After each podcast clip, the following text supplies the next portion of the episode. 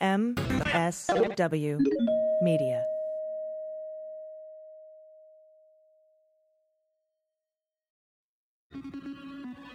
News with swearing. Daily beans, daily beans. Daily beans, daily beans.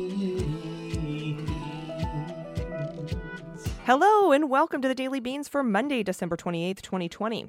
Today, Trump left for Florida without signing the COVID relief or omnibus bills, but not before he vetoed the NDAA. An explosion in Nashville, Tennessee raises more questions than it answers. A judge tosses out another Devin Nunes lawsuit. Jake Tapper bans Kayleigh McEnany because she lies the way most people breathe.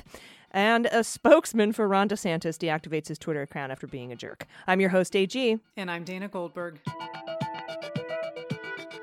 Hey, Dana, how was your weekend? Oh, it wasn't bad. It wasn't bad. I feel like there's this is it. Like that was the last weekend of 2020. So I'm hoping that um as the days go by, the next the next week we uh are able to put this horrible year behind us. Yes. And to ring the new year in with some laughs, you have a show Yes. on New Year's Eve, right? I do, I do, and hopefully by the time people hear this, there will be a post on the Facebook page. There's going to be a, a, a poster that hopefully will make you smile, and I've got some special guests. Um, one of them being our dear friend Mary Trump, who's going to come on and not even talk politics, just sort of have a nice like fuck you to 2020 and let this go and.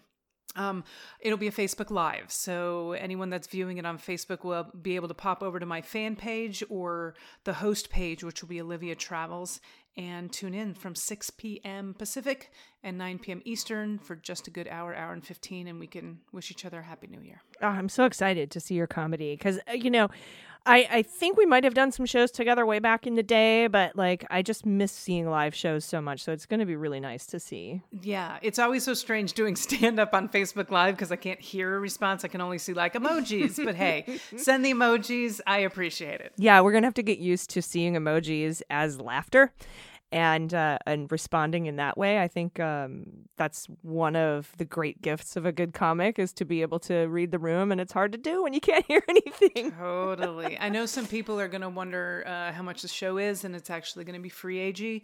What I've done and what a lot of artists have done is we've sort of opened a virtual tip jar uh, so people can show their appreciation for the entertainers out there. And what I've done my entire career is raise money for organizations. So a portion of what um, the tips go into my jar that night will go to World Central Kitchen, which is going to help feed a lot of people that have been deeply affected by this pandemic. So we're going to have some drinks, get some food in some mouths of people who aren't as fortunate as we are, and say goodbye to 2020. Ugh, I can't wait. Um, today's show, we have a pretty big show. Um, first, an update on my injury. I've gotten several messages. Uh, you know, I fell down jogging the other day, which was super, super graceful. Uh, I'm back to 100%. And here's the interesting part before I fell, I had a shoulder problem that I've had for like a year. And it went away. So I think I actually adjusted myself when I fell. So that's Oh my um, God. a little bit of a bonus. You're like this person who gets in a car wreck and you're like, my clock started working again. Will I ever play piano again? Great, because I never could before, uh, as my dad would say. Um, and I want to just say really quick the headline in the intro that Jake Tapper bans Kayleigh McEnany from CNN because she lies the way most people breathe. That's it. That's the whole story. So we're not going to go into it later in the show or anything. That's hilarious. That's all we need. It's you pretty know. self explanatory. She's mad too. She's madder than a wet hen, as my dad would say. Now, uh, we also are going to be talking to Andrew Torrez. He and I are, have been doing uh, last week, and we're going to be doing this for the next few weeks um, on Tuesdays live at 5 p.m. Pacific, 8 p.m. Eastern. We just get on for an hour, Andrew Torrez from Opening Arguments and I, and we'll be, you know, just chatting and answering questions. It's like a Q&A, uh, and it's on an app called Stereo. So you have to download the Stereo app and we will send out a link to that. We'll tweet it out. We'll put it on the Patreon page. We'll send it in emails and we'll put it on Facebook and everything so that you know where to click. But it's a live show. And with, I think, just 56 uh, viewers last week, we were like the number seven show of the week. So if we could get a bunch of people on there. Um, you know, we, we'll be able to actually. I think they're they like you can win money if you're like a, one of the top shows, and then uh, you know we'll donate that. We'll donate some of the proceeds for that to to folks in in need during this pandemic Nice. because our government's not taking care of it. So, and I'll also be doing that on my birthday. I'm going to put out a Cash App thing and I'll, I'll donate a bunch of it as well. Uh, and that comes up. My birthday is inauguration day. So I'm excited about that. Yay. And then a little bit, thank you. Make my birthday great again. And you did. You voted. And numbers too big to manipulate. And then a little bit later today, we're also going to be talking to Mary Trump. She's going to join us here on this show today because she's awesome, and um, and we're going to be talking uh, to her about Donald Trump behavior, basically, because she's an expert. Um, not only because she's a doctor of psychology, but because you know she's in that family. So it's like a double whammy. Um, she knows a lot, and Oh. uh, it's going to be an interesting show. I had a- an interesting long weekend. I'm actually right now having a glass of wine. I don't ever do this, Dana. I don't ever drink during a show. I never did it for comedy either. I did it first and then realized it was a bad idea. And I always just waited until after the show before I would have a drink. So, but I'm actually doing it during this show. So, cheers. Yeah, I used to do the same thing, and then I was had a tequila once, and I was like, "Oh, this is delightful." During my set, Yeah. You're like, oh, that's nice. oh, I made the mistake once though of like uh, Martuni's above fourth, and they had to close their doors because of the pandemic, which was so sad. But I made the mistake of saying once when I was drinking. And so uh, people started sending me shots of tequila on stage, oh. and I made the mistake the first time of taking them. And man, was I drunk uh, by halfway through my show. and so the second time it happened, I pulled a Coyote Ugly, and I went to the bartender and I said, "If anyone orders me tequila during my show, you fill that bitch with water so that I can shoot it, make a face, and we're gonna keep on moving." trucking. I love that venue. uh, I've done shows at that venue. It's it's absolutely actually maybe that's where I saw you, That Dana, could be. Dana Goldberg. Was that? Did you ever have short hair? No, I mean yes, but not only when I was a freshman in high school. I looked like Ralph Macchio. Oh, then that wasn't you. Um, uh, but no, yeah, I've seen so many shows there. I've done shows there. I love it there. I love the big piano on stage. They have that slick black lacquered stage, and and I was wearing these huge heels. Of course you and were. like I had to baby powder my feet to get my feet, my ski feet, into these high heels. I have ski feet too. And after like two minutes, I'm like, fuck this. And I took the shoes off and I set them up, and they were cute shoes too. I set them up on uh, the stool and walked around, and I had little white baby powder footprints all over the stage. and then somebody somebody in the in the audience was like, "What size are those?" And I'm like, "I think they're tens." And he's like, "Can I have them?" And I was like, "Sure." And so I just gave them to her. It was Oh that's wonderful. hilarious. You made some queen very happy. I did, and that's that's the that's that was the whole plan all along. No, but we do have some uh, we do have some headlines we should get to. Let's do that. Let's hit the hot notes. Hot notes. All right, the lead story is from the Washington Post. Anthony Quinn Warner, whose home authorities searched on Saturday, is now under investigation following the Christmas morning explosion in downtown Nashville. That's according to the Metropolitan Nashville Police Department spokesman Don Aaron. Authorities had assembled Saturday at Warner's home in Antioch, Tennessee, located about 10 miles southeast of the explosion site. Several neighbors described seeing a recreational vehicle similar to the one that blew up on Friday morning in the backyard of the Antioch home for several months prior to the blast. A leading theory investigators were pursuing is that Warner blew himself up in the RV. It was a suicide, according to two people familiar with the matter who cautioned that officials are still pursuing numerous leads and no final conclusions have been reached, although they say everything is safe. So it's it seems like they're assuming that the human remains that were found at the site belonged to the bomber. Warner, 63, unmarried, rarely ventured from his home, loner, quiet guy, lived for years with his parents and then with his mom and then by himself. He once owned an alarm company. He protected his home with an array of security cameras, rarely returning a neighborly wave and not responding to an offer of Christmas dinner, according to neighbors. During an interview on CBS's Face the Nation on Sunday morning, the Nashville mayor Cooper said that specific location of the bombing next to the AT&T building could mean it was an attack on on services and that the city may need help hardening its infrastructure. Uh, quote, it feels like there has to be some connection with the AT&T facility in the site of the bombing. AT&T is the parent company of CNN, so perhaps we can all see where that's going, but we should reserve our assumptions until we have more information. But they, the, the mayor seems to to believe it has something at least to do with infrastructure. So that's what's going on. That's the latest there. Yeah, that might make sense, um, especially if this guy, you know, had his his house watched by several cameras. It could have been a paranoid situation where he thought someone was even surveying him with the towers, the cell towers. I mean, Yep. Mm. it could be worse, but uh, maybe it is just that. I'm sure more will come out on that story. Um, from Orlando Sentinel, Fred Piccolo, spokesman um, for Governor Ron DeSantis, douchebag, deactivated his Twitter account uh, Wednesday after he tweeted in the middle of the night that photos of each dead COVID 19 victim should be balanced with 99 photos of people who survived the disease.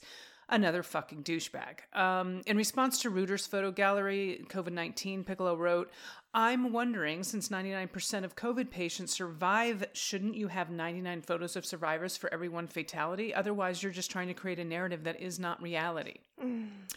Yes, nice guy. Piccolo's tweet drew an almost immediate angry, angry response, which it clearly should have, which is also funny because it was in the middle of the night, so clearly all the insomniacs also know he's a douchebag. Um, Piccolo's account was deactivated shortly after the controversial tweet. He told the Sun Sentinel Wednesday he had already planned to leave social media site. Oh my God, this is such a. I, I was going to break up with you already. Yeah. Uh, no, you can't fire me. I quit. Ugh.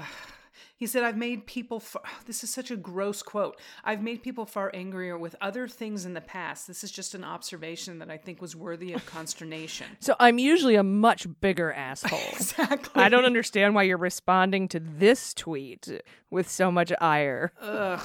He said that of that tweet, but then he goes on to say, um, "I said this was going to be my Christmas gift to myself to get off the medium, so Oh. I said let's do it. I'm a Christmas present to yourself, Mm. sir. Thank you. Well, Merry Christmas to us as well. seriously and a happy Hanukkah. Um, he had formerly served as a spokesman for the Florida House Speaker's office, and he's gained notoriety um, of his often acerbic Twitter account that has pushed misinformation about the coronavirus. He's been doing this for a long time. He questioned the efficacy of mask wearing and mask mandates at least 16 times, according to the Sentinel report. And he's claimed that COVID 19 is less deadly than the flu on three occasions. Uh, so he can tell he's just a he's quite the upstanding guy. So you know what? Don't let the door hit you on the way out, Piccolo. Yeah, super, super great dude.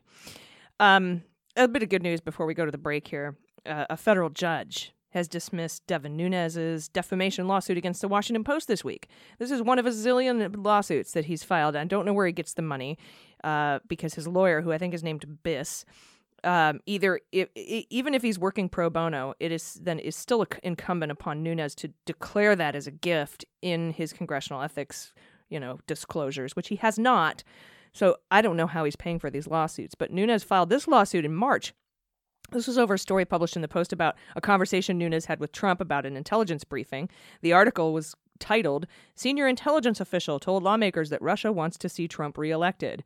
And the article claimed that the intelligence official, Shelby Pearson, told members of the House Intelligence Committee that Russia had developed a preference for Trump.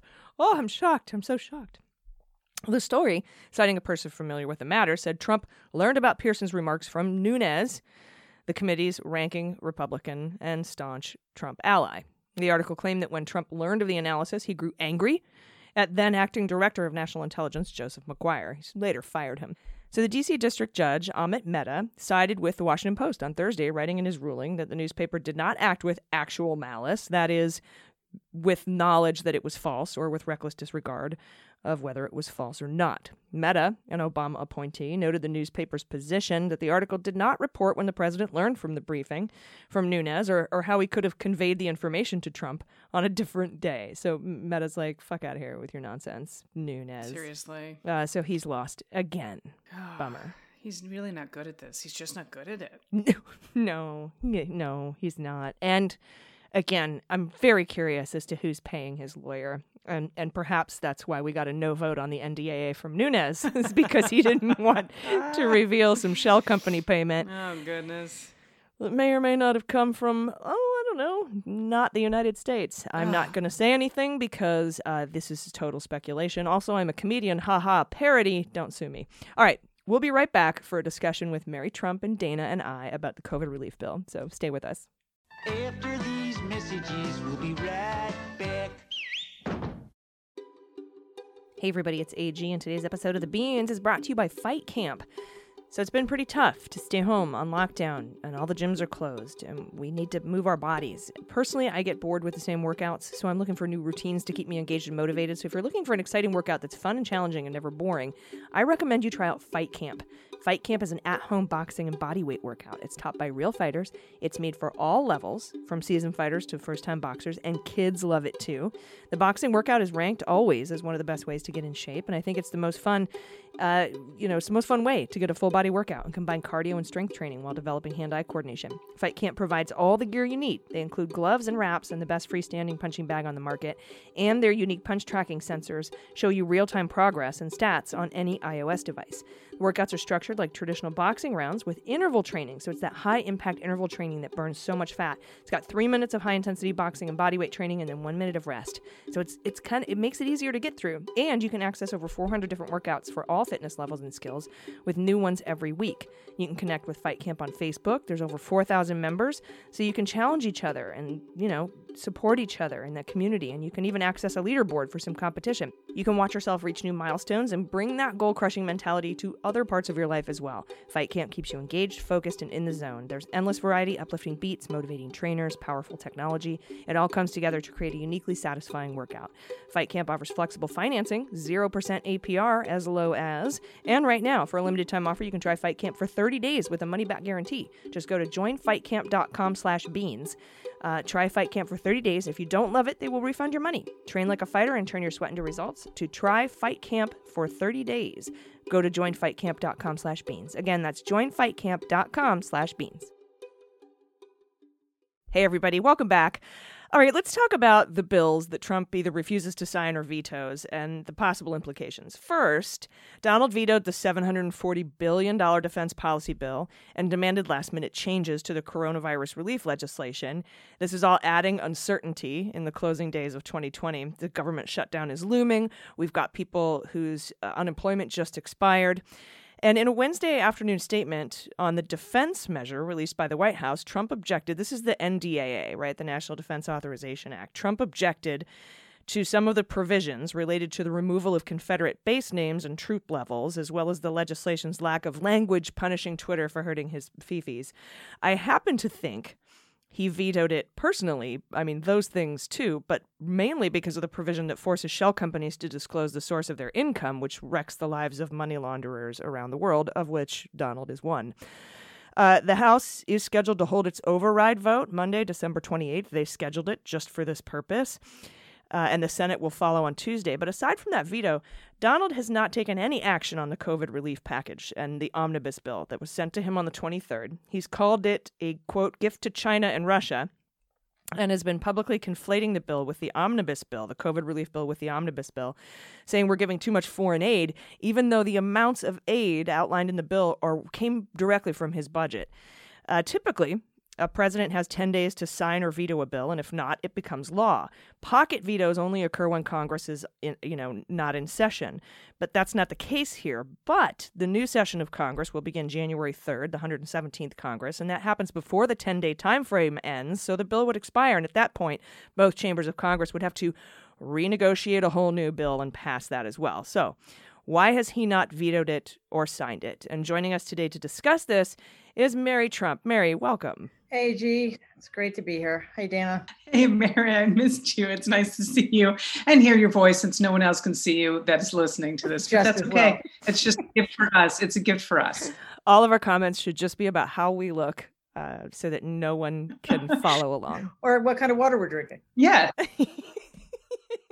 Ah, no, I love that. Okay, so uh, Mary, what's what's going on here? Why, in your view, why is he?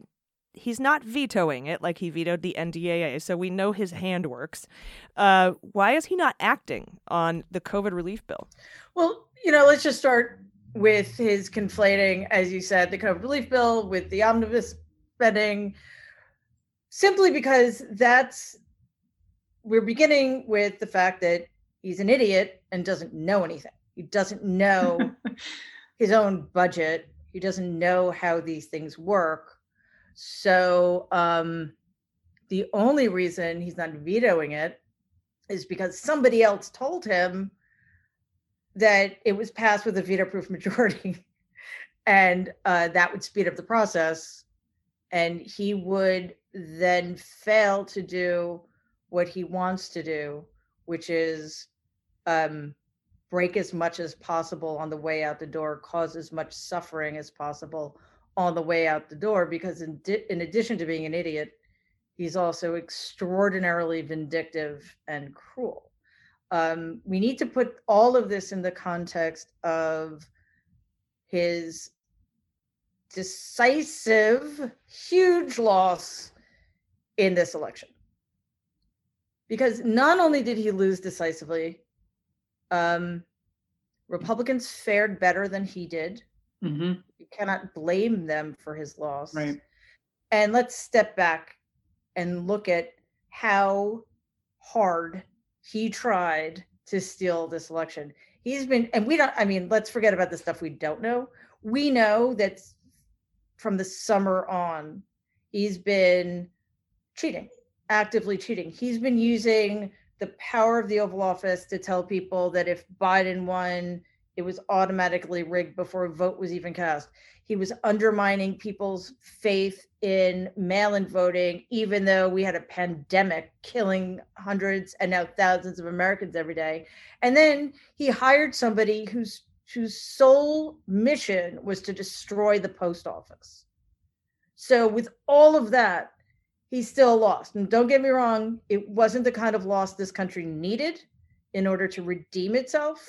But for the purposes of deciding who was going to be in the Oval Office and who no longer was, there's no question here. It's driving him insane. He's literally in a position he's never been in before. He can't buy, cheat, or steal his way out of it. It's not like daddy's going to drive up to the White House in his limousine and have the chauffeur drop off a suitcase full of electoral college votes. You know, there's nothing he can do. He's lashing out and um, he feels, I think, predominantly, I mean, other than terrified, because he's always terrified, I think the thing he's most feeling right now is rejected. And that the American people rejected him. Doesn't matter. He's not going to discriminate. He'll take all of us down. Yeah, I, I was going to say his vindictiveness isn't just reserved for Democrats. He's now going after some of the major Republicans who didn't help him cheat. Uh, and it, it looks like, you know, a lot of what's happening is could tank uh, Loeffler and Perdue's chances, or at least hurt them in Georgia, because the way that I see it, because of the way, because of your book and the way that you've described his psyche to me, it feels like he doesn't want to be the only loser in this election. And if and if McConnell loses the Senate, he doesn't stand alone atop the loser platform. Do you know what I mean? Oh yeah, absolutely. Oh, that's a big part of it. Um, that and uh, the fact that he requires total obedience and loyalty, right?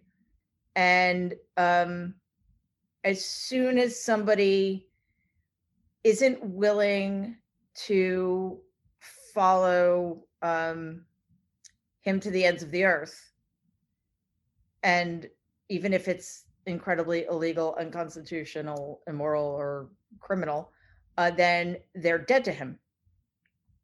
Or worse, he's going to go after them. I think a big part of uh, Donald's problem, and I don't know if they counted on this as a party, is that arsonists don't start controlled fires. They don't know how to do controlled burns. They just burn everything down because they like to see it go. Right. And, you know, they're, the Republican Party is getting exactly what it deserves. I Mhm. mean, it deserves worse, but certainly deserves this. Um, it, you know, it is totally the the monster turning on the creator um because the creator was arrogant enough to think it could control the monster uh you know it happened with the tea party Yeah. Yeah, good example. And it, yeah, I know if he vetoes the COVID relief bill and the omnibus bill, he runs the risk of being overridden. He couldn't do that with the NDAA because he got the NDAA too soon.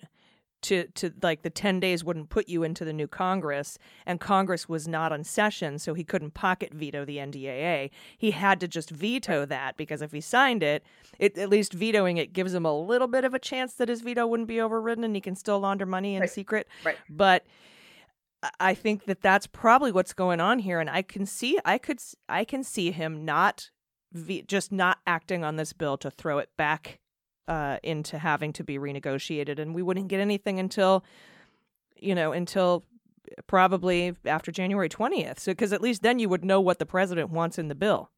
Yeah, it's extraordinary. And again, it's um all he knows is that it's causing pain and it's he continues to have the upper hand Right. as long as he can.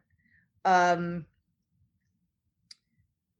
and again, he doesn't know anything else. He doesn't know about the money law. I mean, I'm sure somebody told him, but he didn't know about, you know, uh, but obviously that's his advantage. So he's all for that. But um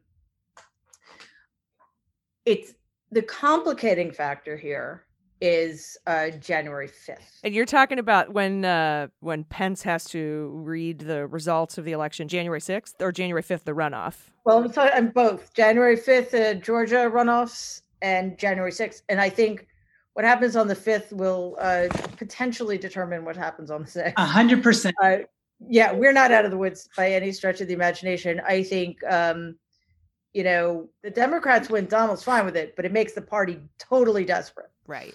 Yeah. So who knows what Pence is going to do then, especially given that dynamic.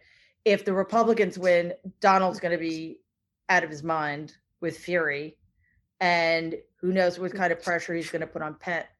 It, it's a mess, and what's you know just just on a human level, um, just if you can even say besides, just besides all of the uh, incalculable human suffering that is going to be wreaked upon the vast majority of Americans because of these psychotic criminals running our country. Uh, you know, if the relief bill doesn't pass, if people start getting evicted, if there's no extension of unemployment benefits, if um, the government shuts down, so even people who do have steady employment in the, you know in in the civil service won't. Um, there's also this increasingly unbearable and stressful sense of uncertainty. Right.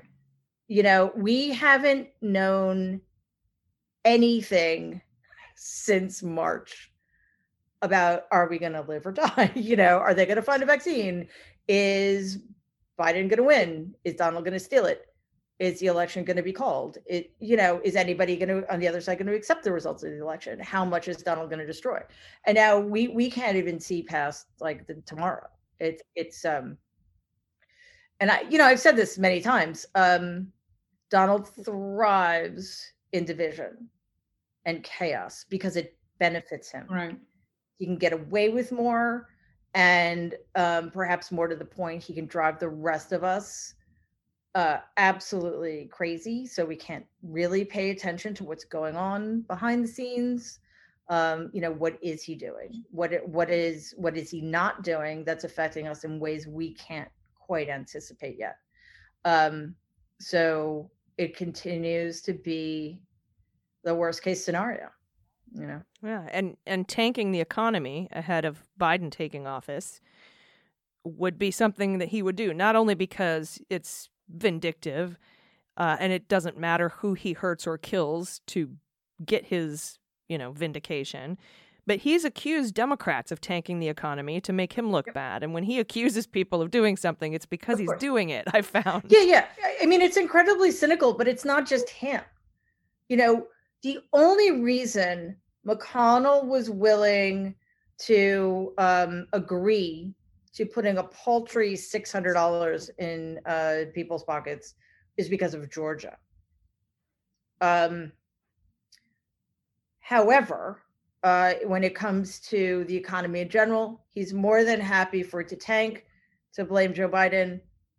Same thing with the, the vaccine rollout. They are setting up a situation that's so chaotic that it's going to um, impede the Biden administration from doing the probably exemplary job they would have done if they'd been allowed a transition or allowed access to information. Mhm. So uh, McConnell, especially again, um, if the Republicans win, like if they don't, then it's it's a moot point. But even one of those scumbags in Georgia wins, um, McConnell is going to do what he did with Obama, except without the racism. Right. Uh, he's going to make sure that Biden's administration is torpedoed from the very beginning. And as we've learned, and I don't, again, I don't think I'm ever going to get over this. 74 million people wanted four more years of this. So a lot of that is is just gullibility and ignorance. So you think they're not going to believe that it's all Biden's fault if if they're listening to the right right people? Yeah, of course. And and I think it's important to note too that you know everyone's saying that if Ossoff and Warnock win in Georgia, we'll get the two thousand dollars stimulus checks we want. But I think on the opposite side of that, it's important to point out that if they don't win, not only will we not get six hundred dollars, Mitch is going to yank that six hundred dollars. He doesn't have to offer it anymore because that election will be over and, and we, there won't be anything. Yeah, that's absolutely right. And I I haven't been paying attention too much in Georgia, honestly, because one, there's nothing I can do about it, Right. and two, I need to be able to sleep. Well, at least a little bit. You know, not that I sleep much, but um, you know, I I- I hope that that that the Democrats are are approaching it as this is not a local election by any stretch of the imagination. Right. uh this this this this is the whole ball game because you know in in the short term absolutely it's covid relief. It happens or it doesn't. And i don't think it's biden's going to give people $2000 i think they're going to make it an infinitely better bill that provides relief over the long term um, and maybe even retroactively it's going to keep people in their homes it's going to stop um, protecting uh, bad actors like uh, food packing plants that intentionally get their workers sick, et cetera, et cetera. Um, but the implications are much greater than that. You know, it's the vaccine uh, rollout and have people understand that. It's the judiciary, which uh, is the most important issue, in my view. And I, I worry about Biden's ability to be this forward thinking, but that's a different issue the ju- federal judici- judiciary needs to be doubled in size. And the Supreme Court, we need to add six seats. We need to expand the court to 15. And that ha- that also will not happen. So we will essentially be living in uh, you know, mid 19th century America for the next 40 or 50 years if those things don't happen. Yeah, I agree. Um, and that I think is just you know why this uh, you can't overstate how critical these Georgia runoffs are. Um, you know, because like I said, w- we get a lot done if if we win, but we get nothing done if if we lose. Nothing. Yeah. Um, well, thank you so much for explaining this. We're going to keep an eye on this, and you know, we'll we'll keep reporting on because today, you know, this this show comes out Monday, and and we'll know how the overrides go on the NDAA, and maybe we'll learn a little bit more about the COVID relief and the and the omnibus. But we're just all sort of sitting ducks until then. So I appreciate you um, uh, coming on and and and sharing your thoughts on that. Dana, do you have anything you want to add before we get out of here? No, not not on this. I think that I mean we've pretty much covered it. It- It's Georgia or bust. We've just got to get out there, and I know there's not much we can do. I think that sending your money down there if you have is great. Um, I think probably postcards by this point. It might be too late to get that done, but if if if there is anything, I think it would be to ask and uh, research if there's anything left to do. Get on a phone, call a voter, Phone because there's a lot of Democrats that I saw that said we never got a call from anyone about getting out and voting, and if we had, we would have gotten out of the house. And I don't, I don't, I think it's a weird way to like not take responsibility. But if that's the case, let's put in a phone call. Yeah, Yeah, I would have if I got that phone call. I'll tell you. Yeah, that is a little odd. Yeah, right. Mhm. Sure, sure, sure, sure. Yep. I guess I just didn't feel important enough because Yeah. nobody called me. Yeah. Well, Georgia voters, we think you are the most incredible, attractive, wonderful, beautiful people. And get out and vote. And uh, I will call you personally if you send me your phone number and tell you if that's what you need um, to motivate you to get out and vote. It's so important for for everyone and and the the globe as well. Because once you know, if we can start getting this vaccine rollout correct and we can hit the ground running on day one, that helps everyone in the world, not not just us here in the United States. So thank you very much, Mary. I appreciate your time today. It's great to be here. Thank you. Great. Good to see you. Everybody, stick around. We'll be right back with Andrew Torrez. Stay with us. Hey, everybody, it's AG, and this portion of the beans is brought to you by the Nebia Shower by Moen. Okay, so the shower is the, my favorite part of the day. I get to relax, I get my best ideas in the shower. It's amazing. And the new Nebia by Moen Spa Shower is the most advanced shower yet, with twice the coverage of half uh, with half the water usage of standard shower heads. Half the water. That's important here. And despite using 45% less water, it's 81% more powerful. The spray is than the competition. The atomized droplets rinse shampoo and conditioner out of the thickest, longest hair. It can be easily installed in 15 minutes or less with no plumbers or anything. If you can change a light bulb, you can install Nebia by Moen. It balances functionality with a clean aesthetic. They're beautiful. They have four premium finishes to complement any bathroom. They have white and chrome, spot resistant nickel, which I have because of my mid century mod vibe. They have matte black and black and chrome. And they offer accessories like shelves and shower curtains, which pair perfectly with the shower stunning design. The Nebia by Moen Spa Shower starts at just 199. And for the Daily Beans listeners, we have a deal for you. The first 100 people to use code BEANS at Nebia.com will get 15% off site wide. 15% off site wide. Nebia rarely does deals like this, so it's a great deal to jump on. So go to Nebia.com slash beans. That's N E B I A dot com slash beans to check out what they have.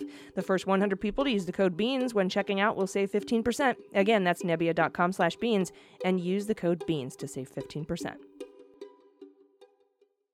All right, everybody, welcome back. Joining me now is the co host of Opening Arguments, the podcast, my friend, real life lawyer, Andrew Torrez. Andrew, welcome. Thank you so much for having me back, AG. How are you? I am well. Uh, this has been an interesting day, um, mm, interesting weekend, interesting year, but, uh, you know, I'm okay. I'm good. Good, good. So uh, I'm I wanted to bring you on today. We can talk about some legal stuff, but the thing I wanted to talk the most about was I wanted to introduce a new show that you and I are co-hosting that that will premiere and debut on my birthday, also known as inauguration day, also known as January 20th, 2021.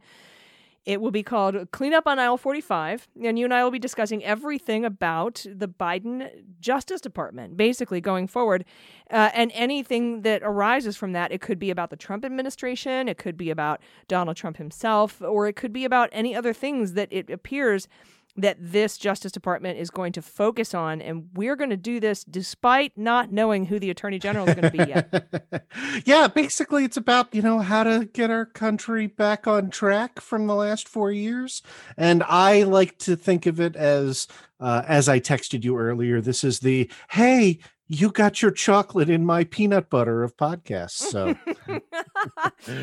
yeah, all of uh, our listeners, and I hate to say our listeners because they are independent people who just happen to listen to the Daily Beans podcast, absolutely love when you come on the Daily Beans. And my understanding is uh, the listeners of Opening Arguments love it when I come on Opening Arguments. so- I, I, at least this listener, no, no, uh, all, all of our listeners. It, it, I just sent you screenshots earlier from uh, a a, uh, a clip of of you and I doing some Q and A that we released into our our feed, and the feedback was amazing. Um, I mean, the people they love you, Ag, and it's time to give them what they want. and speaking of that q&a uh, you and i uh, started this past tuesday and you'll you'll find it in your feeds now if you're if you listen to opening arguments in the daily beans uh, you'll find the recording of that live stream. But starting this last tuesday and going forward on tuesdays for the next three weeks at 5 p.m pacific and 8 p.m eastern uh, on the stereo app andrew torrez and i will be doing live q&a sessions leading up to the premiere of our new show And I'm really excited about this uh, because you only need about 50 viewers to be the top in the top 10 shows because it's a it's a brand new app. It's a brand new application and it's awesome. It's called Stereo. So you download it, you create a a username and it's it's actually a lot of fun because you can record your questions and then we play them during the live stream and answer your questions as they come up. Yeah, um, I I like the idea that you know we're we're deliberately aiming as low as possible. Um, no, no, no. Look, this is um, we do an hour long uh, Q and A. It is interactive. Uh, we are moderated, so you know right now it has just been the like randos on this stereo app sending us questions, which was, um, I mean, you know, obviously AG handled that like a champ, but it, if if you like our shows, then maybe get on the app and ask us some questions because that'll be a lot more fun. And I love that we're moderated by our friends over at um, Starburns Audio. The, the Starburns Studios are the folks who brought us Rick and Morty. They bring us the Sklar brothers. They're a really incredible network, and that's who we, you know, we associate with, and and that our good friend, who happens to also be the CEO of Starburns Audio, moderates our discussions. I love my favorite thing is having a CEO as an assistant. I've never been happier. Uh, in my life, I remember when we went on tour with Mueller. She wrote, you know, the first podcast that that I did uh, with um, Jordan and Jaleesa, Mandy, and everybody. When we went on tour, uh, Jason came along to do the sound and help with uh, help with you know all of the production and engineering. And one day I finally asked, I was like, "What is your job over at Starburns, by the way?" And he's like, "Oh, I'm the CEO." And I'm like, "Oh, all right, cool." I I asked him to get me coffee, so you know it was, it was a little weird, but uh, but it worked out okay. well, I'm really excited about both of these projects. Um, so everybody, uh, you'll want to search for "Clean Up on Aisle 45" or "Aisle 45 Pod." Come January 20th, we're still setting everything up, so I wouldn't do it quite yet, but uh, we're working on that, and that's going to be. I honestly, we really need to, and you know me, I'm a little more gung ho uh, about the law than you are because you're an actual lawyer, but we have to hold these people in this administration to account. And that's sort of what we're looking at. But we're also looking at anything else that arises from the Biden Justice Department. And so it's going to be very important that we restore uh, the faith that that uh, Americans have in the Justice Department. It it's been so eroded uh, for the last four or five years by the constant attacks on not just the intelligence community but the Department of Justice itself by this president uh, Trump and of course Bill Barr. So we have to we have to focus on not just moving forward, but moving forward with justice and holding people to account. Because if we don't, I fear that this will leave us open to abuse from a future demagogue who might not be as stupid. Yeah, I I couldn't agree more with all of that. Look, I've been saying this a lot on your show, on my show, on the street to anybody who will listen. It's very easy to break stuff. It's super hard to build back, right? And that's what you and I are going to do. And you're going to bring your amazing news skills and ability to read and digest 50 different stories in two days. And, you know, I'm going to bring uh, light snacks and it's going to be fantastic. So there we go. I love snacks. Yeah. But ask ask anyone who's worked for another person before. Ask anyone who's ever had a boss. Do they remember the one bad thing you did or the nine million good things exactly. that you Exactly right. That, that, that you Yeah. did? And it's those anecdotes that we have to, you know, that we have to uh, focus on, and and we really need to push our representatives and our new administration to push for justice. Uh, and I, I I hope we can do that. We know the Republican playbook. The Republican playbook is Ronald Reagan's like, let's reduce government to the size where it can fit in a bathtub and then strangle it in the bathtub, right? Like that, mm. that, that's, that they have not hidden this. And so what they do is they tell you, oh, government doesn't work. Government's terrible. It's incompetent. And then when they get the levers of power, they cripple government agencies so that they can't work. And then when they're out of power, they say, "See, look, I, you elected Joe Biden. Did he magically fix everything and make the world amazing in two years? No. Why don't you vote for Attila the Hun over here?" Um, that that will be the playbook in 2022. So you know we've got we got a year to to really try and clean this mess up and consolidate our gains, and you know we're gonna we're gonna do our best to to to navigate through that. Um, and I think something that you and I have done consistently and tried to do well on our individual podcasts and platforms is to temper expectations with the speed at which this government functions. Um, you know, because when I first started out with Mueller, she wrote, I was like, we're going to do it. We're going to get them. And as I, just like I started out 10 years ago when I started working for the government, I'm going to fix everything. It's going to be fast and super efficient. Uh, but, you know, as time goes on, you start to learn the reality of the way that our government was designed by our founders for a specific purpose. It moves at a snail's pace. And so I'm hoping that not only can we push this administration to do justice, but we can also temper expectations as to how fast that justice is done. Yeah, and also right close the close doors on on our own side in terms of when folks have unrealistic expectations, right? I, I how many of this have how many of these have you seen sort of floating around already the like, you know, 268 things that Joe Biden can do even if they lose the Senate. And I you know, it's actual government doesn't work that way. Right, or people tweeting out Colin Powell wants this, and and then you find out the reality is that as someone who once went to school with Colin Powell uh, has said we need to do this, and then you you think you know, and I'm talking about people who want to bring Flynn back into the service to make him subject to the Uniform Code of Military Justice and court martial. And I'm sitting here thinking, as a former uh, military member myself, that's a really bad idea Mm. because the you know the way that the the scope of the Uniform Code of Military Justice is they can kind of bring charges against anyone. Now they have in in high level court martial situations there are rules and laws and they they aren't but they aren't as strict uh, on to favor the side of the accused as they are in our public judiciary system. And so I'm like, you don't want this. You don't want the government to be able to bring back people into service and court martial them whenever it strikes their fancy. It, it would be a bad idea. And I, you know, yeah, I get a lot of pushback for that, but we have to be careful as we pursue you know and and Michael Flynn is a perfect example. We all want him to go to prison until he dies. However we also have to make sure that we don't change laws and bend the laws around him to fit our desires to see him be punished for what he did because those protections are in place for others uh, but we also need to move forward understanding that those protections need to actually apply to others because they don't necessarily right now Yeah, I I think that's right. And you know, I think the last 7 weeks have really been illustrative of this, right? Like y- you and I have folks in our orbit who are show listeners who are listening to this broadcast right now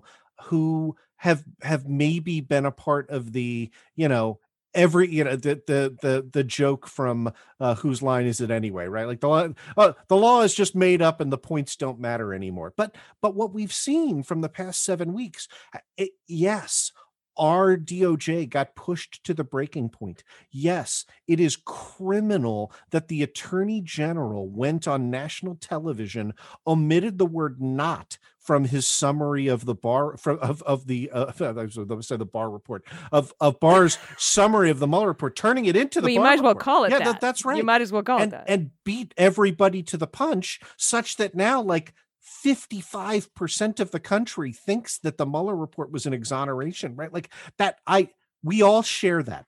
Those were super duper terrible awful bad things.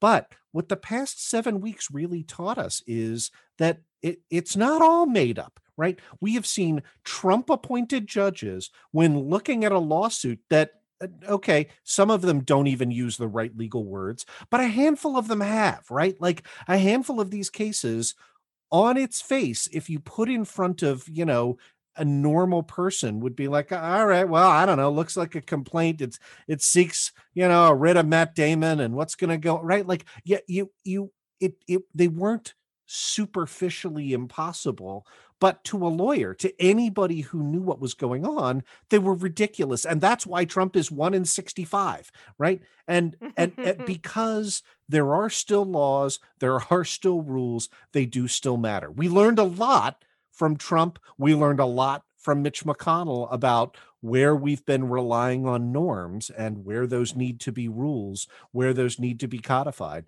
Um, but but I, I think we also, you know, in a way, I mean, I don't want to be always the eternal optimist, but but we learned, you know, that that there are limits, right? Um, I don't, you know, I do worry about what a, a, a competent evil genius could do given Trump's position.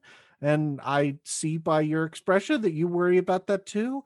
But you know, this is this is why we talk about it. This is why we I think that, you know, the system is is is worth preserving. Yeah, and and for the most part, the law is written well. Yeah. It's it's bad people who enforce it that that create the problems and don't apply justice equally. And I I think that that is our push. That is our mission with our new show. Again, it's called Clean Up on Aisle 45. I hope that you love it. Um, I am excited about doing it uh, because you know when I started Mueller she wrote I was like well this is going to end. I mean this this can't go on forever. Uh, but we have to focus on what we do now to ensure that it doesn't happen again. And th- and and if we leave things as they are it will happen again. And like you said it could happen again with somebody not as stupid. Uh, and and that is that is the major risk. And so the the idea here is to not just get the word out and not just talk about what's going on but to push our leadership our new leadership under under Joe Biden and Kamala Harris to pursue justice to its rightful end and make sure that those who have violated the law are held accountable and that those who don't violate the law in certain instances are not. Uh, it's it's very important and i think that um, i think i think we can do it i think we can do it if we can if we can you know make our voices loud enough and and be heard I I I do, and uh, you and I have been talking about doing a project for a while. I love spending time with you. we are. It is so easy uh, to to sit down and chat, but um, you know, we really wanted to pick kind of the the the right project. I mean, you know, you know, you and- you and, you and I are both a little bit busy a lot of the time. So do you uh, think I'm I'm I just couldn't be more excited about this. Um and I I also want to shill for us for for a second. Um I want folks to head over to patreon.com slash aisle 45 pod a-i-s-l-e 45 p-o-d and uh and sign up and support the show. You don't get charged until we start dropping episodes. You can get in as little as a buck an episode. Throw us a buck AG and I are recording stuff. We're going to have outtakes. We're going to have all kinds of goodies, and some of them are going to disappear when we launch the show. So, our early supporters, our first backers, you are going to get all of the fantastic stuff that we generate. You're going to learn about all the cool stuff we do. If if you're an OA listener, if you're a Daily Beans listener, a Mueller She Wrote listener, right? You you already know you know what Patreon is all about. It's what uh, enables us to really continue to do these shows uh, as frequently as we do.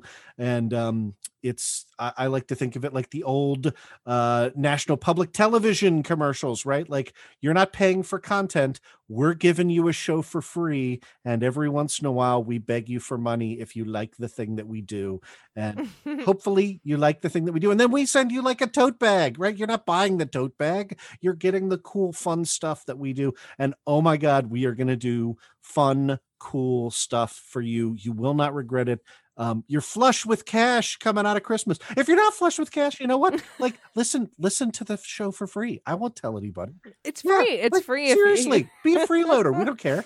Um but but if you love us and you want us to love you back like yeah that's that's what you do head on over patreon.com slash aisle 45 pod and uh, sign on up And keep in mind that buck an episode might not be around forever. That's like an introductory offer. So, you know, come and, and check it out. And I appreciate that. And we premiere Clean Up on Aisle 45 on January 20th, the day that Joe Biden is sworn into office. Also, my birthday. And please, on Tuesdays at 5 p.m. Pacific time, between now and then, 8 p.m.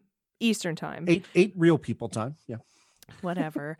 go go to the stereo app, download the stereo app, listen to us live. Even if you don't like want to listen to it or if you don't, you know, if you don't have time or whatever, just put it on so that you're there. And also think about all of your relatives uh, that that are Trump supporters. Put like make it happen for on their phones. Like go in and schedule them to appear like to be on to have it like pop up on their phones. We did this, Andrew, uh, for Thanksgiving in in 2018. We said, "Hey, when your when your angry Trump supporting relatives come to Thanksgiving, use their phone, pick it up, and then subscribe to our podcast." Uh, we were we charted number one. We beat Hannity for weeks. It was wonderful. That is amazing. That remind there used to be. Do you remember the fantastic Molson radio commercials from the early 1980s with Rick Moranis? Yeah, and uh, Oh, and, and, oh, uh, yeah, doing the- Bob and Doug McKenzie, and they were like, yes. they were talking about how Molson was so much better than every other beer, and and it isn't. Uh, uh, spoiler alert, but um, but they're like, you know, doing in Bob and Doug McKenzie voice. They're like, so throw out, you know, all those heavy German beers and throw out all your tasteless American beers, and and then at the end they're like, now go over to your friend's house and throw out all of his beer, and and that's what we're asking. Go over to your friend's house and throw out all of their beer. Uh, and uh, no, uh, uh, and and subscribe uh, to uh, to clean up on aisle 45 we're gonna we're gonna have a lot of fun we've unshackled me i'm gonna i think i'm gonna swear right i can't stop Yeah. ag from swearing so you know it's gonna be it's Nah, no, gonna be probably not. fantastic um you want a you want a bonus legal thing Ye- yes. all right so um as of right now as we record this december 27th sunday at 7 p.m real people time No, four don't know four twenty seven p.m. real t- people time. Okay. Um somehow she's 60 or, somehow she's 181 minutes behind me. It's it's rather interesting. Anyway, uh we do not know the fate uh of the omnibus spending bill. Trump has uh signaled that he will uh not sign the bill which could potentially throw the funding of government into limbo uh we're tracking all of this um i read the entire bill because of course i did and one of the things that's in the bill after all the PPP provisions, this begins at page 2487. Like you do. Um, yeah, is uh, is Title 10, which is the Clean Up the Code Act of 2019. And as part of the Clean Up the Code Act of 2019, it repeals various crimes, right? So it says the following provisions Oh, of Title 18 These are fun. of the US code are hereby repealed, right? So it repeals a crime about transporting water hyacinths and uh, something about the 4-H club emblem. Um, the one that I liked that that uh, that popped up was it repeals 18 USC section 711A. That's not subpoint A, that is section 711A, which was added in between section 711 and section 712, uh, which says whoever except under authorized rules and regulations issued by the secretary knowing and that is um, the, the secretary of the interior knowingly and for profit manufactures reproduces or uses the character woodsy the owl the name woodsy owl or the associated slogan give a hoot don't pollute shall be fined under this title or imprisoned not more than, six months or both. So uh, that crime has been repealed um, so you know don't take legal advice from a podcast So but our new our new podcast name is Woodsy the Owl. woodsy the owl Give a hoot, don't pollute. And I think didn't they also pull uh, Smokey the Bear? Smokey Uh, the Bear is section 711. Yeah. Um mhm. I it, it makes me wonder what Trump supporter has been selling bootleg Wo- Woodsy the Owl t-shirts because um that's clearly why this was inserted. I bet it the- has something to do with raking the forest, or perhaps Mitch Hedberg's old bit about we should adopt Smacky the Frog, which is the forest fire prevention representative in the United Kingdom. There Um, we go. Absolutely incredible. Uh, you know, I was trying to figure out the the impetus behind that, and I cannot. So, uh, you know what though? I bet we'll learn on cleanup on aisle forty five. Uh, thank you so much for uh, for coming on the show today, talking to me. I'm very excited about this project. And by the way, opening arguments will continue, and Daily Yeah. Beans will continue. We will continue to bring you the news.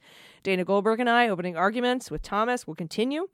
And uh, we're just having this extra new uh, weekly show about how we have to f- really restore the faith in our Department of Justice moving forward. Absolutely. All right, it's been so great to talk to you, Andrew. Thank you. We we went on a little bit longer than uh, than imagined, but uh, that's normal for us. That may be a recurring theme. right. Enjoy our 36 minute show, which will be an hour and a half each week, uh, because it's it's you and I. Anyway, thank you so much. I appreciate your time. Thanks for having me. All right, everybody, stick around. We'll be right back with the good news. Hey, everybody, this portion of the pod is brought to you by Helix Sleep. You know, for the past four years, I haven't been able to sleep very well. I thought at first it was just because of the administration and the anxiety and stress caused by that. But as it turns out, I was sleeping on a garbage mattress. But all of my sleep issues have been solved by Helix. Helix Sleep understands you're unique and they customize a mattress to fit you and your sleep habits the best. Helix Sleep created an online sleep quiz, takes two minutes to complete, and they use the answers to match your body type and sleep preferences to the perfect mattress. And if you like a mattress that's soft or firm, or if you sleep on your side or your back or your stomach, or if you sleep hot or cool, with Helix there is a mattress, a specific one for each and everyone's unique tastes. I was matched personally to the Helix Midnight because I like a bed medium firm. I like that it just gives me the right support for me, and I sleep on my side, so it's perfect for me. But you don't have to take my word for it, it or Amanda and Joelle's word for it. They love theirs, or Jordan's word for it. She loved hers. Helix was actually awarded the number one best overall mattress pick of 2019 and 2020 by GQ and Wired magazine. So just go to helixsleep.com slash dailybeans, take their two-minute sleep quiz, and they'll match you to a customized mattress that will give you the best sleep of your life. They have a 10-year warranty, 10, 1-0, and you can try it out for 100 sleeps, risk-free. They'll even pick it up for you if you don't love it, which is super convenient, but you will love it, so don't worry about that at all. Helix is offering up to $200 off all mattress orders for our listeners at helixsleep.com slash dailybeans. Daily Beans, that's helix, E H-E-L-I-X, sleep.com slash dailybeans for up to $200 off. All right, everybody, welcome back. It's time for the good news. Well,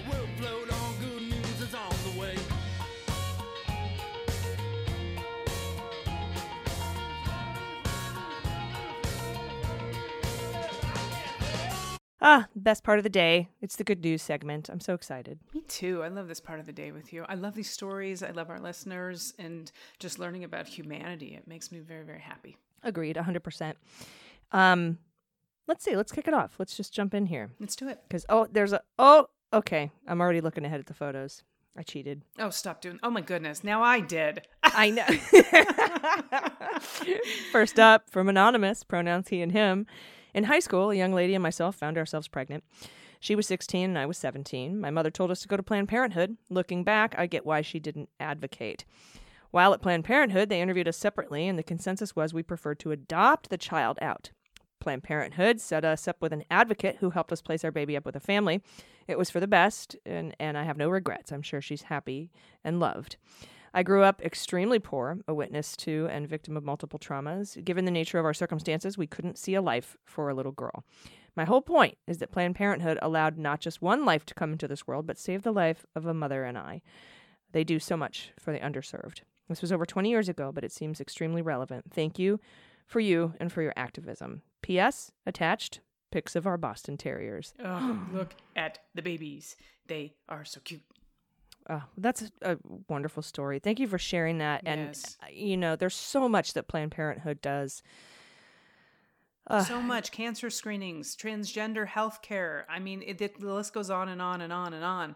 That's why I get Mm-hmm. so frustrated with this need to defund Planned Parenthood because of something that the federal government doesn't put a dime toward. yeah, not a dime, It's infuriating. which I think we should overturn too, but they haven't put a dime uh, toward that. I agree. Was it the Lilly Ledbetter Act? Is what's it called? What's it called? That uh, the Hyde Amendment, right? Lilly Ledbetter is something else. That's the Hyde Amendment that says uh, you can't have any federal funds going to fund uh, abortion services, which I personally disagree with.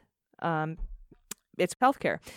Uh, but uh, we can we can say with certainty that not a dime has gone toward that uh, in the past. Uh, though I don't say it with pride, I, I could just yeah, I can say it as fact. Do you know what I mean? Absolutely, I do.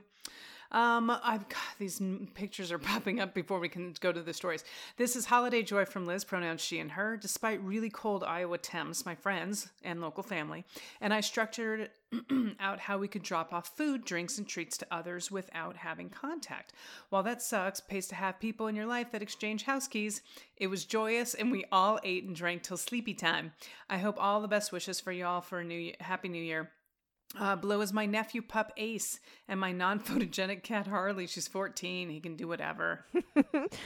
Uh, thank you so much, Liz, for this because this is the kind of good news story I encourage. It's simple, it's meaningful, everyone uh, gets joy out of it, and then look at this doggo, and then look at this catto. Yeah, void void chunks are hard. They're hard to take photos of, you know, because they're so. I'm laughing because I, I scrolled again. oh, I know who this is. I know who this is. This is Metal World RPG at this is on Twitter at metal under underscore world underscore RPG.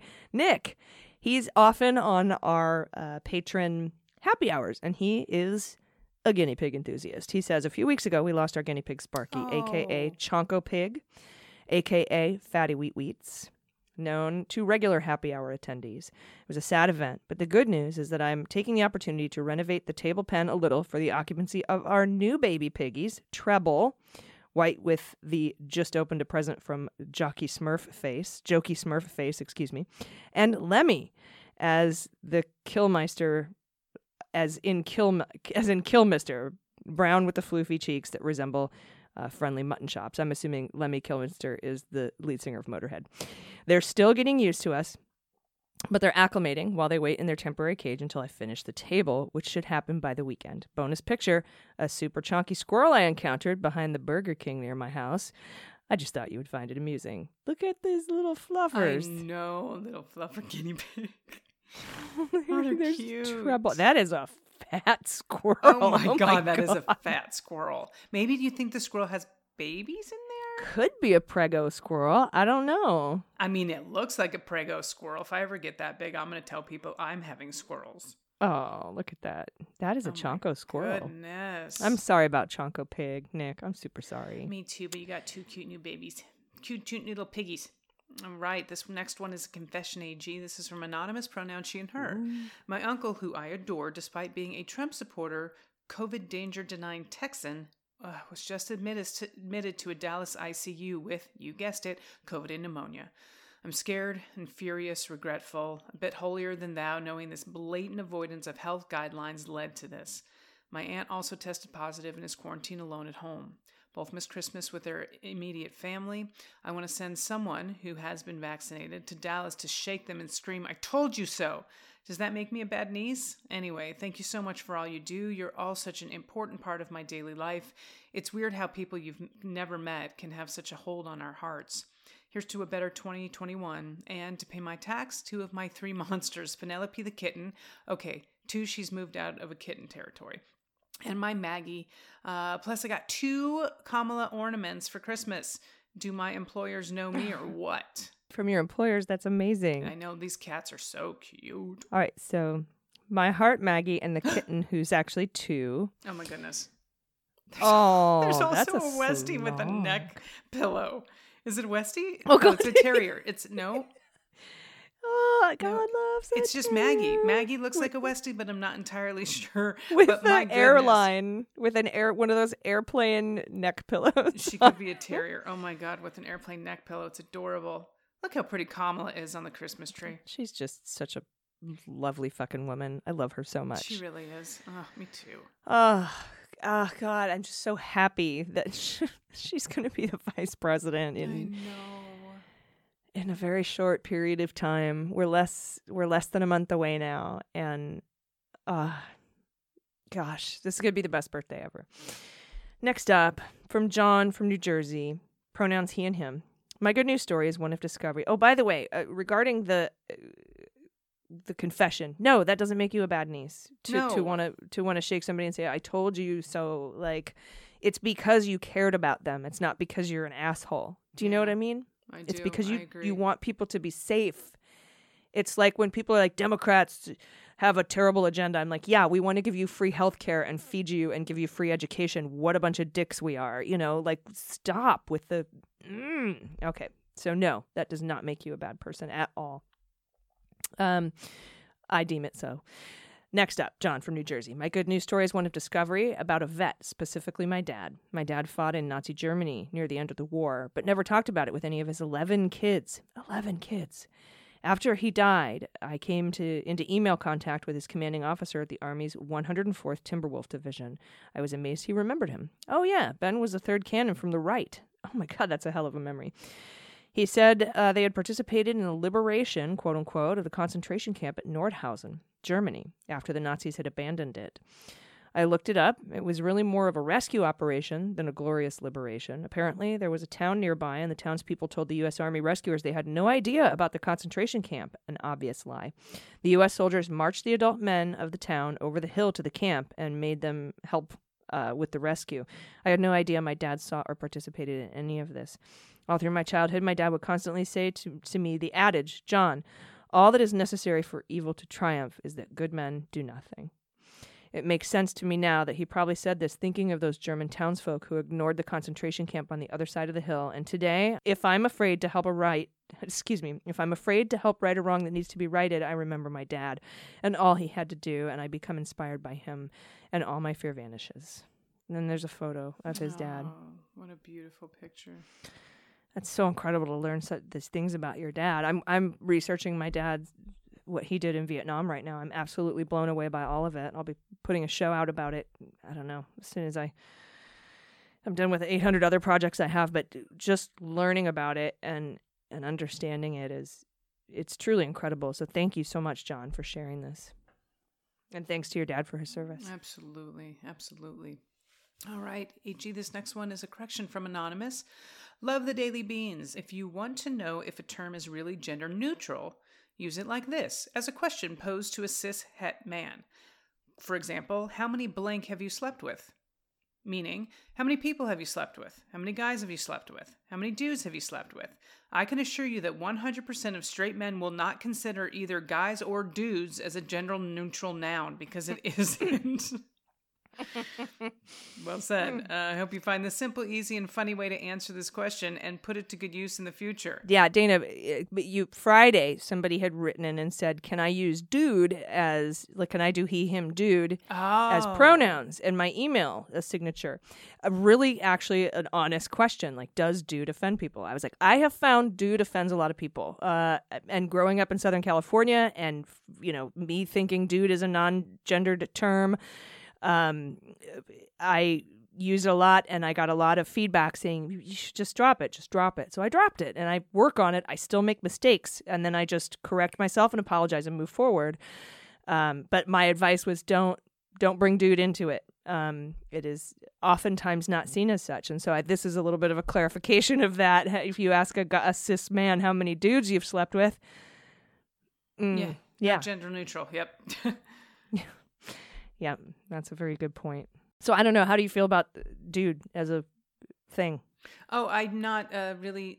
I'm personally not offended by dude, but also like it, it. It's only the only time I ever get like weirded out by it is if someone like I'm dating is like, dude. I'm like, no, don't call me dude. Like, what? What are you talking about? like, that's how like one of my best friends refers when she's trying to tell me a funny story, and she's like, dude, look at this. It actually doesn't bother me, but I can understand um, and respect that it, it may actually bother someone else. I mean, that's the easiest way I can say it. Yeah, I, I, there used to be like sometimes on Twitter, if somebody had posted just something ridiculous that they should really think twice about posting, I usually just had the one word response, Dude. dude. Yeah. Um, now I only do that for people I know to be cis het men because I it's just I I I would rather not offend people who don't want to be offended. And Yeah. like I like I explained it to my uh, ex-husband who had a problem with pronouns. I said, "Look, if if let's say uh, back in 1996 something terrible happened to me next to a blue lamp and I always associated a blue lamp with terror and awfulness. why not take the blue lamps out of the house? What Right. why are you dying on this hill? You know, like what if it if it gives me terrors and gives me panic attacks and gives me anxiety, why would you no, but all blue lamps matter. Like why would you mm, Yeah.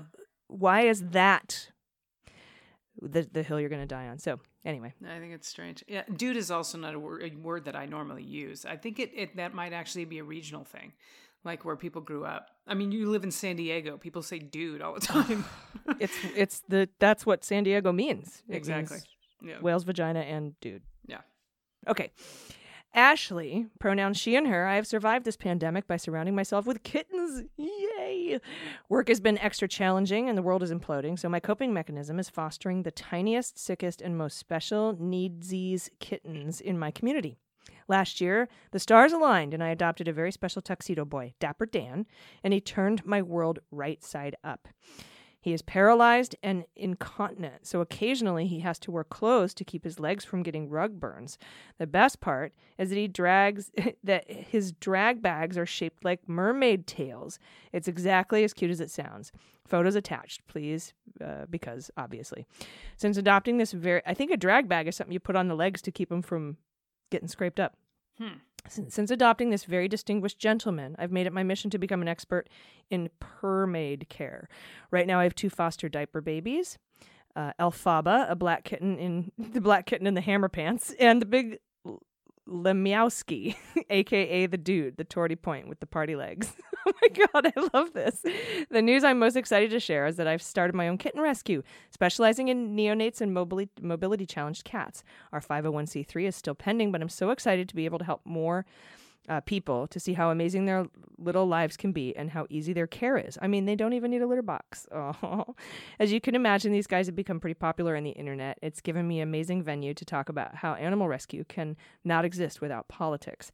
Uh, the work you guys do uh, has empowered me to educate people who love animals on how they can participate and advocate for the most vulnerable beings in their community. So, thank you for making me feel smart and encouraging me to be brave and speak up about this crazy stuff, even if it means losing followers sometimes, because the big stuff runs downhill. And in, if our animal control services aren't appropriately resourced, it makes the work I do so much harder. Anyway, in spite of it all, the mewed abides instead of the dude abides. Get it? Love and slow blinks, Ashley. For you're not a cat person, Dana. Slow blinks are when cats say that they love you. They'll give you slow blinks. Oh, Really? Yes. Oh, look at his feetsies. They're like he's oh, he sits like a person. He's got little cross legs. And look at the Oh my oh god, this picture is adorable. the little black kitten with the diaper. Oh my god. Okay, I need to be very clear that it's not that I'm not a cat person. I am highly allergic to them. yes, sorry. I don't mean to say that you hate cats or that you're you. not anti-cats. You are allergic to cats. Look at the legs. Look at the legs coming out of the sides of the diaper, Ag. I know. I know. I know. I know. It's like three. Ta- it looks like three tails. oh my god. Oh, and then the mermaid. I can't. Mm. Oh, look at his oh, Oh, that. Oh my god, these pictures. the legs. Oh my god. I can't wait to share these with everybody and I need to know how a cat does not tear off a diaper. Oh. Oh my god. These are amazing. Is there a name on Ashley? Thank you so so much for the work you're doing. I hope the 501c3 is hugely successful. These cats are adorable.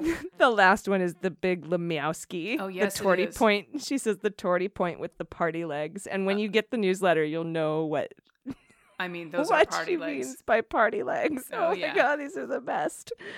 Oh, I love this. Thank you so much for taking care of these babies. And oh, these are just so adorable. Oh. Okay, I can't even. I can't either. My goodness. Well, this oh, that's the best one to. Uh, thank you everyone for submitting your stories and your pictures and everything that you're doing. If you have anything you want to tell us about, anything at all, or you just want to send us photos of your pod pets or whatever project it is you're working on, and and let us know what your 501c3 is when you have when it's up and running, Ashley, because I will promote it so hard um, that because what you're doing is incredible and you know just let us know about what you're doing we'll get it out there and let us know about your small businesses and and anything we can help with please and you send that in at dailybeanspod.com and click on contact and we'll get it out there for you Sounds good to me. any final thoughts before we No, I'm just uh, this. It's almost done, people. It's almost done. I understand that 2020 extends to January 20th, but it's almost like the actual year is almost done. yeah i think that this the symbolism of the end of 2020 is gonna is gonna be major i know we still have a little under three weeks of trump left after that but still huge and think of it this way we get two new years uh uh, this year you know we get we get january 20th and we get january 1st so Oh yeah. all right well everybody please please please please take care of yourselves take care of each other take care of your mental health and take care of the planet i've been ag And I've been DG. and them's the beans. The Daily Beans is executive produced and directed by AG and Jordan Coburn, and engineered and edited by Mackenzie Mazzell and Starburns Industries. Our marketing manager, executive assistant, production and social media direction is Amanda Reeder. Fact checking and research by AG, Jordan Coburn, and Amanda Reeder. Our music is written and performed by They Might Be Giants. Our web design and branding are by Joel Reeder with Moxie Design Studios, and our website is dailybeanspod.com.